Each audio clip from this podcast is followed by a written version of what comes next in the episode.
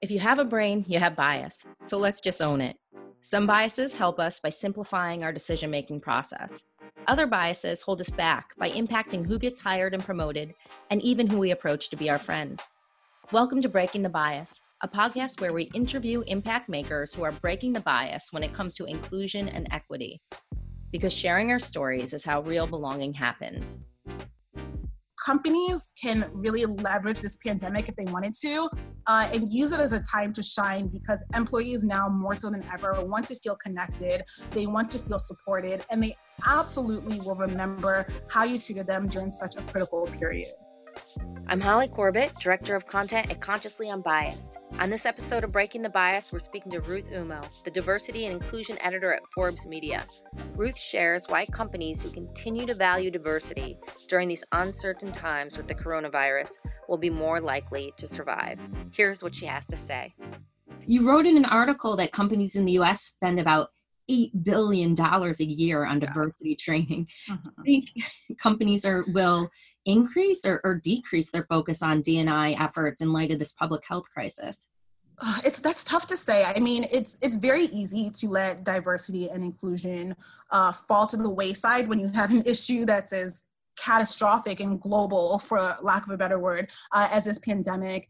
And it also doesn't help that companies' D&I initiatives are generally the first to go during a bear market or, or when there's market volatility. Um, but this is really now the time to drill in on D&I because the business case is just so overwhelming. Uh, at this juncture, companies need employees who are highly productive, uh, who are engaged, who are representative of the US population and the global population at that, um, so that the overall company can really think creatively and innovatively and pivot as needed, which is going to be critical if, if they want to still be standing at the end of this pandemic.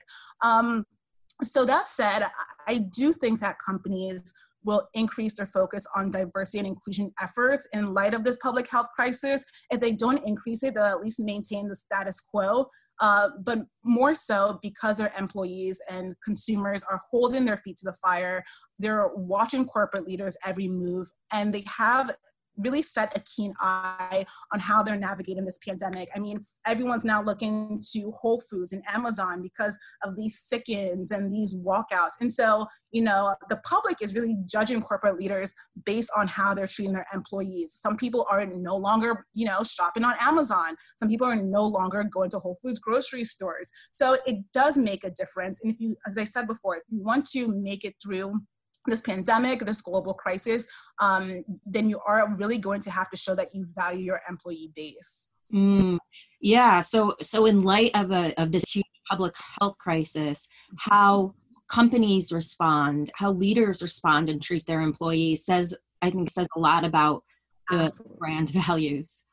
Yeah. Um, so what what are you seeing in terms of companies who are doing it right when it comes to handling the crisis and mm-hmm. uh, treating their employees properly yeah so things like uh, benefits like paid parental leave um, and workplace flexibility they've always been popular right but they have since taken on uh, an even greater meaning now because employees obviously have familial obligations. Um, so companies that are approaching this pandemic correctly, they're offering adjustable work schedules to meet the needs of working parents or um, even caregivers, those who have to take care of their elderly parents. They have to go grocery shopping for their elderly parents, you know, who can't go in person.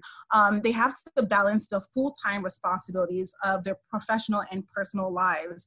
Uh, so for instance, they're giving their teams the option to bow out of morning meetings because they have to make breakfast for their children. They're encouraging employees to set up blocks of time where they can't be reached so they can spend time with loved ones or even just to refresh and focus on their mental well-being. Mm-hmm. It all boils down to leading with empathy uh, and being more accommodating because these obviously aren't normal times. Uh, strong D&I initiatives in times of crisis lead to stronger engagement and employee loyalty, which ultimately leads to higher retention rates on the back end. And a number of companies are realizing that. So they're hosting virtual coffee chats, um, virtual town halls where employees can air out their concerns. They're taking a temperature check on all employees and making sure that everyone organization wide really feels seen and really feels heard. And one more thing, Holly, one important aspect of DNI that I think is often overlooked is socioeconomic levels. And I was talking to a colleague of mine, and this is when it really clicked for me because she's an entry level employee working from home, right? So if you're an executive working from home, it might not be too much of a financial burden for you. But for a low wage entry level employee, you now have to make sure that you have a strong phone plan and pay for your phone bill. Make sure that you're always on high speed Wi Fi. Um, there's increased electricity usage because you're home all day. And so some companies are also allowing their lower wage employees to expense certain bills. So there's a, there's a very creative way to tackle DNI um, in this kind of new normal that we have set up amid the pandemic.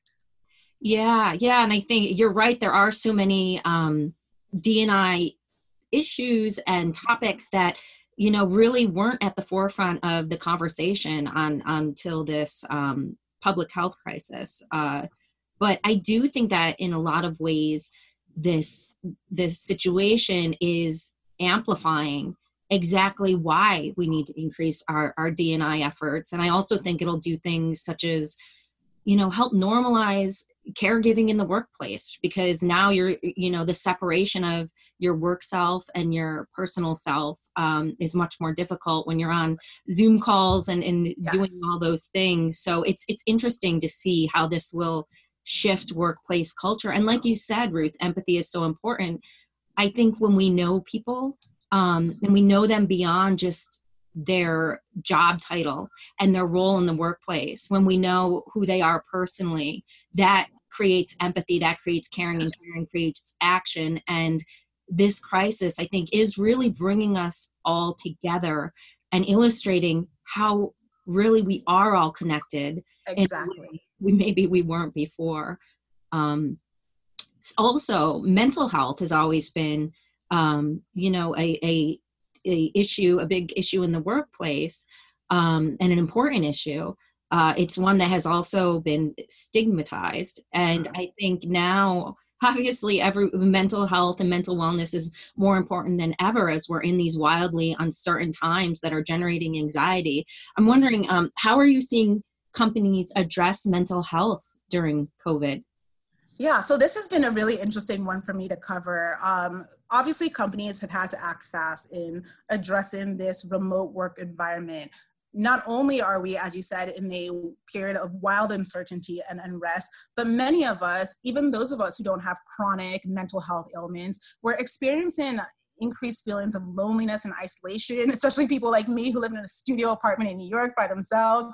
Um, we're feeling heightened anxiety, some depression, and just a general cloud of mental unwellness and moodiness. So, this is really when communication early onset communication is key. Um, alert your employees regarding all of the mental health resources that are available to them, whether that's free meditation apps like Headspace or Calm, uh, crisis hotlines, New York has one, uh, teletherapy have your managers do daily or weekly check-ins with direct reports. I think Starbucks is a solid example and they're a solid example for two reasons. One is that they've had this really strong focus on mental health for a long time. And so the companies who are really coasting uh, through this period are those who had proactive strategies um, rather than those who are now being reactive. Um, and so their latest mental health initiative, um, they announced earlier this month that they're now going to be providing all US based employees uh, and their family members with access to 20 therapy sessions through a mental health provider called Lyra Health. So employees are able to search for mental health professionals confidentially, um, look up mental health professionals who meet their individual needs, and they're able to immediately book an in-person, well, I guess it wouldn't be in person any longer, but a video appointment or virtual appointment with a therapist or coach, and it's completely free. So companies can really leverage this pandemic if they wanted to uh, and use it as a time to shine because employees now more so than ever want to feel connected they want to feel supported and they absolutely will remember how you treated them during such a critical period. Also wondering, so are you seeing any other like m- new emerging diversity and inclusion trends happening right now? It's still a bit early to see any major new trends. I believe lockdown started, at least in my company, I believe lockdown started in early March is when they officially told us to go home. But I do think, as you noted earlier, that mental health has really come to the forefront uh, as D&I leaders try to grapple with a virtual workforce. Um, looking ahead, though, given all the layoffs, um, the furloughment, the hiring freezes. It's going to be super interesting to see whether companies hit their diversity targets across all levels of the company, um, looking at their retention targets, whether they hit those in the diversity space. But I think for the most part, it is still business as usual. Companies are now more so focused on, um, you know, building a blind. So if your company isn't hiring so much, you can, you know, tap into online networks. For example, if you're looking to hire more women in tech, go on LinkedIn, work with self identified organizations, reach out to lesbians who tech and see how you can engage with them, see if you can access their database or their mailing list while being transparent that you're on pause, you're not hiring, but you see an area where you can boost representation when you are hiring again. And so you're looking to build this pipeline and use it as an opportunity. Um, do some, companies are now doing market analysis for their companies. Um, where can you find talent in this space? Then bring it back to leadership when things die down. And if it comes with a cost, find a way to justify it and show the return on that cost. Um, so this is really a time to take a step back and approach diversity and inclusion in a very methodical and strategic way. Mm. And so you're saying in terms of attracting and retaining uh, diverse talent to kind of really target some of those organizations um, with the demographics that that you're seeking and that you'd like to bring on on your team right? No and in speaking of equality it was recently uh, equal pay day and we know that the wage gap widens with in regards to parental status mothers traditionally make less than fathers and race. Um, can you maybe talk about what gender and racial biases play the biggest roles in perpetuating the wage gap because it's 2020 and it's still here. That's very true. Um, it's 2020. We're still seeing a gender gap, and I believe it's not until 2059. I, I think is the estimate uh, that we see that closing. But for a bit of background for for listeners, Equal Pay Day uh, it symbolizes how far into the year the average woman must work in order to earn what the average man earned the previous year. And that's regardless of experience or job type. Uh, so for this year, on average, full-time working women across races in the US earned 82 cents for every dollar a man earns, and they missed out on nearly $1 trillion each year because of the pay gap. That's an astronomical figure. Um, the stats are far better for white and Asian women, and as one would guess, they're worse for Black women, for Latinx women, for Indigenous women.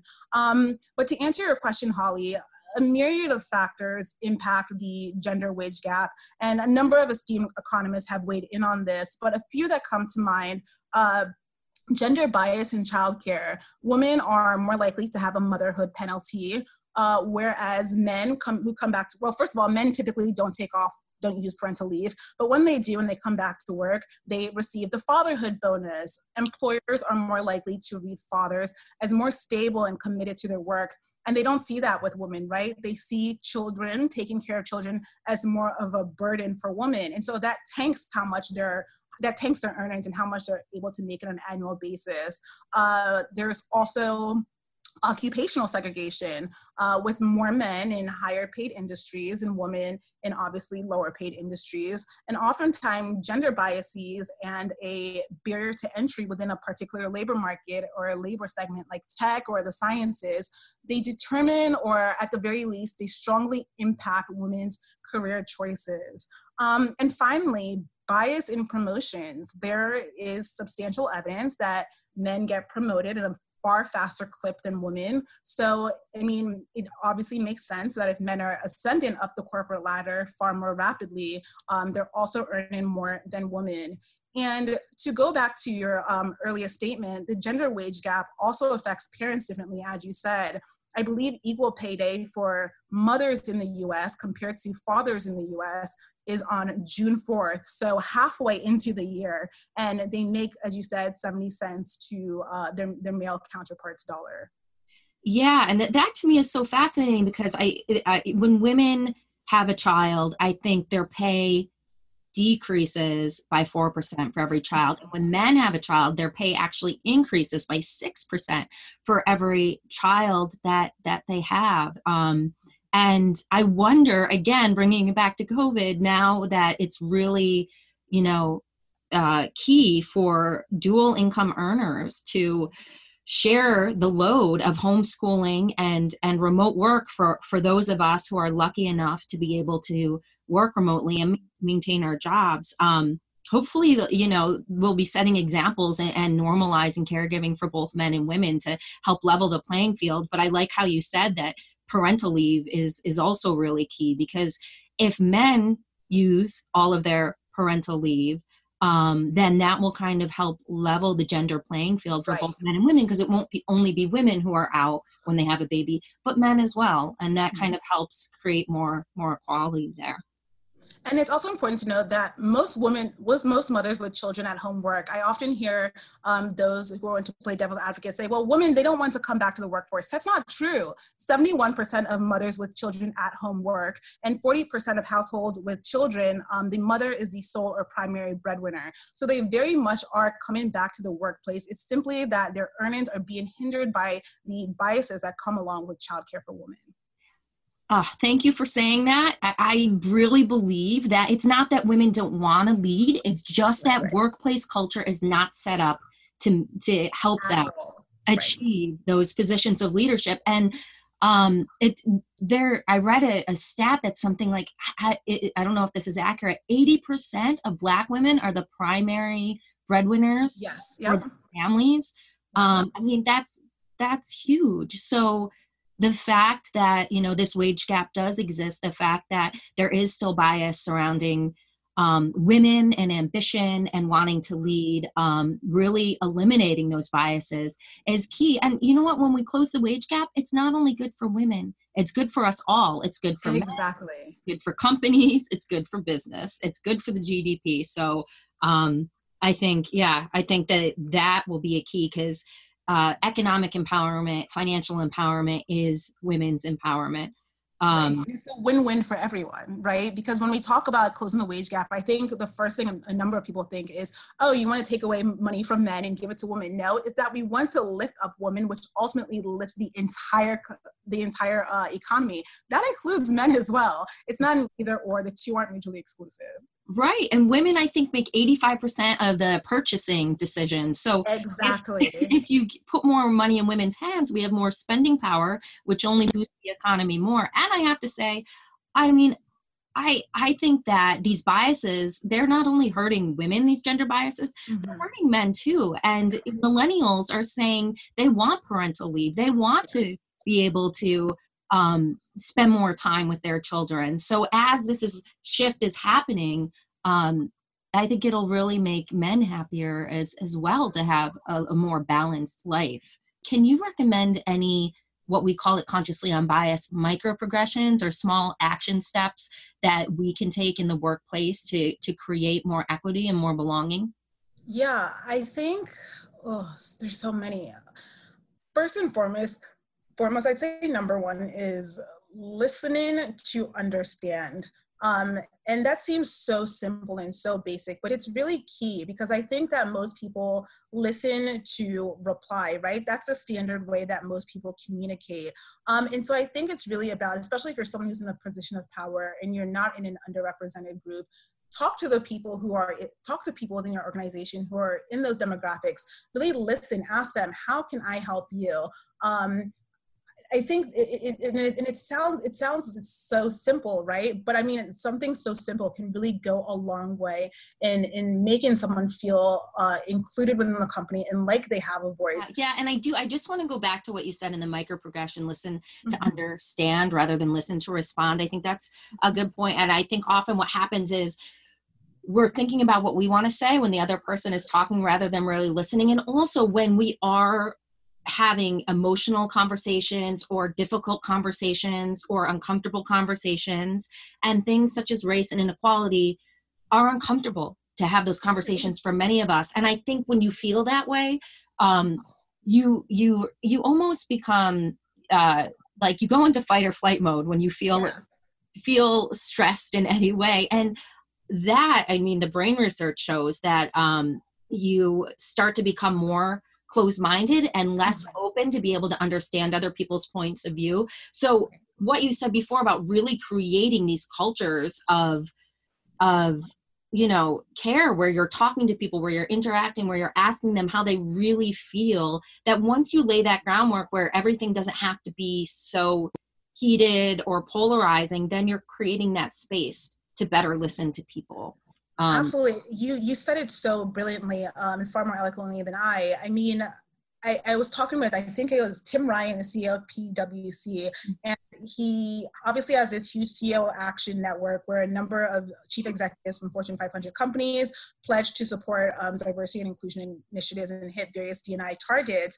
Um, and he was saying that unconscious bias trainings often don't work because you're presenting people with numbers and you're saying, okay, well, we should hit this target, you know, we should have 14% of Black people in this company because they 14% representation in the US and so it's very easy for someone to become defensive or to be on the attack. Um, we often hear of the term mansplaining, but that can also, you know, um, that can translate to you know race splaining or, or any or any other facet. But when you're talking to someone you have that human connection and you're saying okay this is my colleague. This is someone i went out to grab drinks with. This is someone you know who helped me finish this paper um, or who was there you know by my side um, training me. And the person's a woman of color or someone of a different sexual orientation they're saying this is how i feel. This is my personal experience. It really kind of breaks down that boundary and then you are far more able to have that human to human connection, that human to human interaction.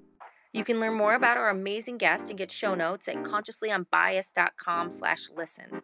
And we want to hear from you. Please subscribe and rate Breaking the Bias on iTunes and Spotify. And drop us a note to let us know if there's a topic that you'd really want to hear about or a guest that you'd love to see on the show. Thanks for listening to Breaking the Bias.